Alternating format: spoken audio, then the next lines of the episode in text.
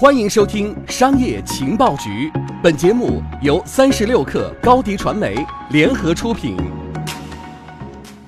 本文来自腾讯科技编译组编译汤姆。苹果将在十月二十七号下午三点零一正式开始预购 iPhone Ten，十一月三号正式全球发售。iPhone Ten 有银色和深空灰色。六十四 GB 存储规格，国内售价八千三百八十八元；二百五十六 GB 存储售价九千六百八十八元，创下历年 iPhone 售价之最。据称，首批四点六五万部 iPhone Ten 已从新郑综合保税区发货，运往荷兰和阿联酋。只不过，首批四点六五万部 iPhone Ten 的这个数字，连 iPhone 八发售初期五分之一的备货数量都没有达到。消息人士指出，iPhone Ten 初期产能低下，主要是受 3D 传感模块等关键零件的影响，但现在已经基本不是问题。圣诞节和新年购物高峰时，完全可以满足苹果需求。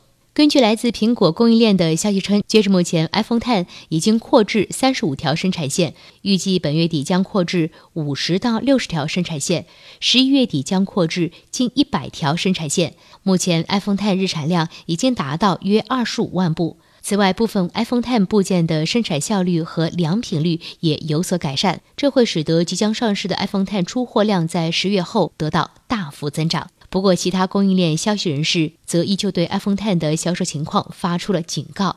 他们主要担心这款设备的预定需求超过供应，甚至在2018年第一季度之前无法实现供需平衡，而这必然会给黄牛党们创造巨大的利润空间。根据往年经验来看，作为苹果手机十年来的最激进作品，由于 iPhone Ten 遇到了严重的产能问题。因此，这部手机原本八九千的价格，必然会在发售初期被黄牛党爆炒。比如，苹果自 iPhone 四时代开始推出白色版手机，由于物以稀为贵，加之供货问题，iPhone 四曾一度全球缺货，这也导致开卖首日黄牛泛滥。二零一三年九月，iPhone 五 S 首次在中国大陆地区首发，并推出了土豪金配色和指纹识别的功能。这样的配置让黄牛们也是豁出去了。在王府井的苹果专卖店门口，不少黄牛直接加价一千五百现场收购金色版的五 S，而卖出价也是轻松破万。随之而来的 iPhone 六再次回归圆角的设计。圆润的外观加上超薄的机身，让广大女性用户爱不释手。但由于各种原因，中国大陆地区再次无缘首发，各路黄牛倾巢而动。一百二十八 G 金色的 iPhone 六 Plus 收购价高达一点七到一点九万元。然而，iPhone 六 S 在中国大陆首发上市的时候，虽然苹果已经为此做足了准备，但据媒体观察，开卖当天苹果店外几乎看不见黄牛踪迹。香港黄牛只收玫瑰金六 S，回收价也比去年的 iPhone 六相差甚远。同时，在不久前的 iPhone 八和 iPhone 八 Plus 首发日上，往年黄牛党狂欢的景象却几乎不见踪影。而且，iPhone 八在首发当天就跌破了原价，黄牛出的最高跌幅达到了两百元。这样的行情也让费尽心思囤货的黄牛党们欲哭无泪。之所以 iPhone 八首发日会遭遇这样的情况，很大部分还是由于 iPhone Ten 的影响。备受关注的 iPhone Ten 首发价曾炒到两万元，甚至还需要预付五千元定金，价格则在发货当天随行就市。而且，如果按照首批 iPhone Ten 发货数量仅为四点六五万台计算，国内市场预计会分配到的货源将十分有限，加价购机的情况几乎不可避免。截至目前，全球最大的运营商中国移动已经提前两周正式开通 iPhone Ten 的预约登记通道。